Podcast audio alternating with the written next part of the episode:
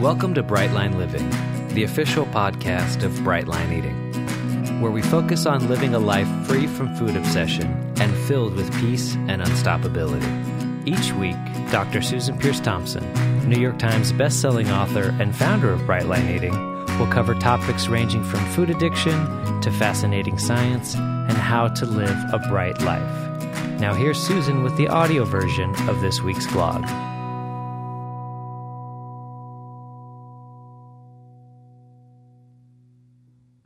Hey there, it's Susan Peirce Thompson, and welcome to the weekly vlog. So I was in New York City this past weekend. It's summer here in North America. And, um, yeah, so it was hot and it was sunny and I brought my kiddo Robin, um, one of the twins to New York City. I take each of my girls on a mother-daughter one-on-one trip each year. Um, but this was the 2020 trip. We didn't go anywhere in 2020. Uh, so here it is, the middle of 2021, and we're first getting in our 2020 trip. So we went to New York City. We had a blast, and we were out in the sun a lot. And that reminded me of a little uh, piece of science that I learned recently that I haven't ever shared with you in a vlog. And I think it's interesting, and I think you'll think it's interesting too. So this little tidbit relates to the regulation of hunger and satiety, which satiety meaning fullness or satiation or uh, the desire to stop eating. Um, and that mostly happens in the hypothalamus, the hypothalamus, which is a little cluster of nuclei um, kind of near the pituitary gland. It's like it's like deep in the brain. We're talking really ancient uh, regulatory centers. And the hypothalamus regulates a lot of stuff like a, like a thermostat would with a lot of feedback loops, um, a lot of it relating to the endocrine system and our hormones. Um, so it regulates metabolism and it regulates hunger and satiety and it regulates the sex drive and it regulates thirst and it regulates temperature and sort of all these things that kind of want to be kept within a, a narrow band or a particular range. Um, like think about temperature, right? We can't get too hot. We can't get too cold. Um, that's what it means to be warm blooded, right? We got to keep it within a range. And caloric cons- consumption is like that too, right? Um, in order to maintain a healthy weight, which most animals do effortlessly, right? You don't really see animals out in the wilds that are obese.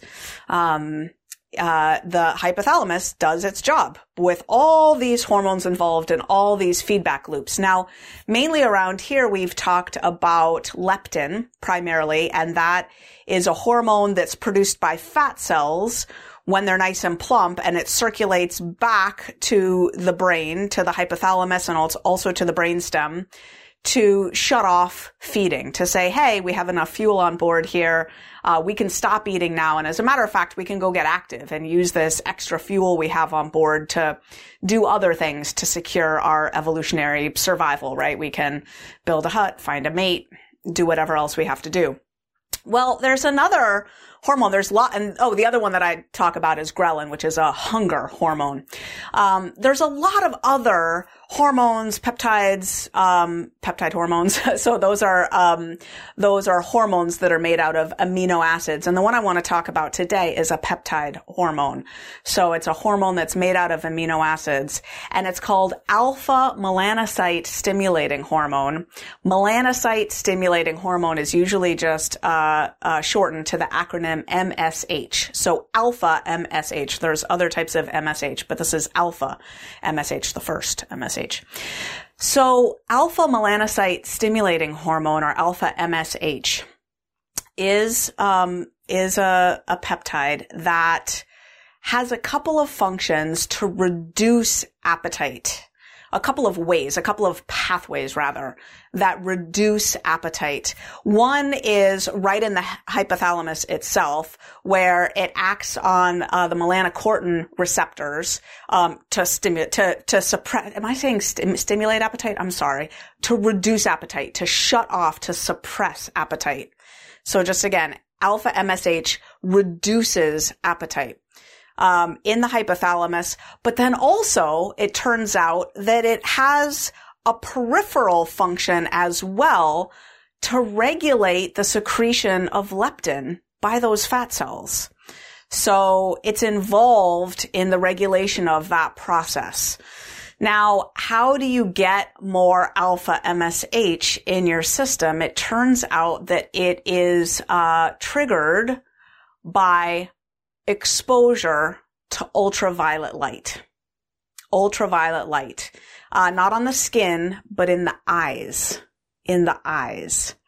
And so this is what I was thinking about as I was getting all this daytime, all day sunlight in New York City. As I was like, Right. I, re- I need to tell people this is the mechanism by which animals and humans tend to eat less and be less hungry during the summer when they're getting the spring and summer, when they're getting lots of light exposure to their eyes.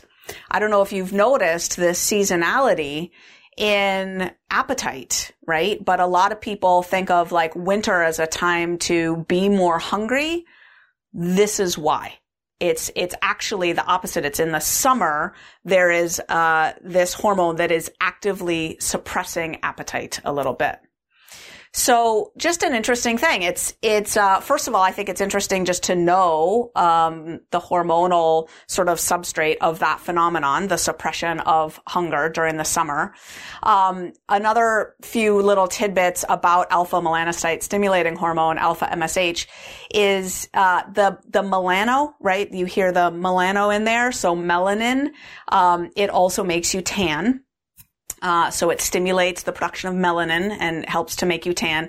It also has this other involvement in the libido. So it makes you really horny. So that's, there are people who, I'm not recommending this. Uh, just hear me. I am not recommending this. I don't know that it's safe. I don't think it's healthy. I would never do it. But there are people who inject alpha MSH. And even without any exposure to sunlight, their appetite is suppressed. They get really tan and apparently they get outrageously, ridiculously, pathologically horny. So it's, uh, it's this, I don't know, subgroup of people that do this. I've only heard of this third hand. I, I don't know. But anyway, um, I don't recommend that. But it's interesting that you can get tan uh, and not from a spray on thing, but you can get tan just by injecting this particular hormone. So it's involved in those three pathways. Um, but I think it's it's interesting to know first of all why people tend to be less hungry during the summer, more hungry during the winter. But it's also just an interesting um, thing to be reminded of that in general, exposure to sunlight during the day is very healthy exposure to sunlight. I mean, be careful, of course, in terms of uh, cancer and and and so forth. But sunlight, generally speaking, has a lot of um, important things that it does for us. And one of them is the resetting of the circadian rhythm. So the amplifying of the circadian rhythm, which promotes healthy uh, and deeper nighttime sleep, which also has a positive function when it comes to regulating our appetite, right? When we haven't gotten enough sleep at night, uh, there's a lot of research now that shows that uh, we eat more calories. We we um, uh, our brains sort of prioritize heavily dense uh, calorically rich, usually ultra processed sugar and flour type foods. That's what the brain starts to want if we haven't slept. But getting enough sunlight during the day can um, uh, help reset the the circadian rhythm so that we get enough sleep at night. So just something to think about, especially if you wear blue blocking glasses during the day. Unless you need them for your eyes for some reason, I would recommend not. I would recommend allowing your eyes to get that UV light.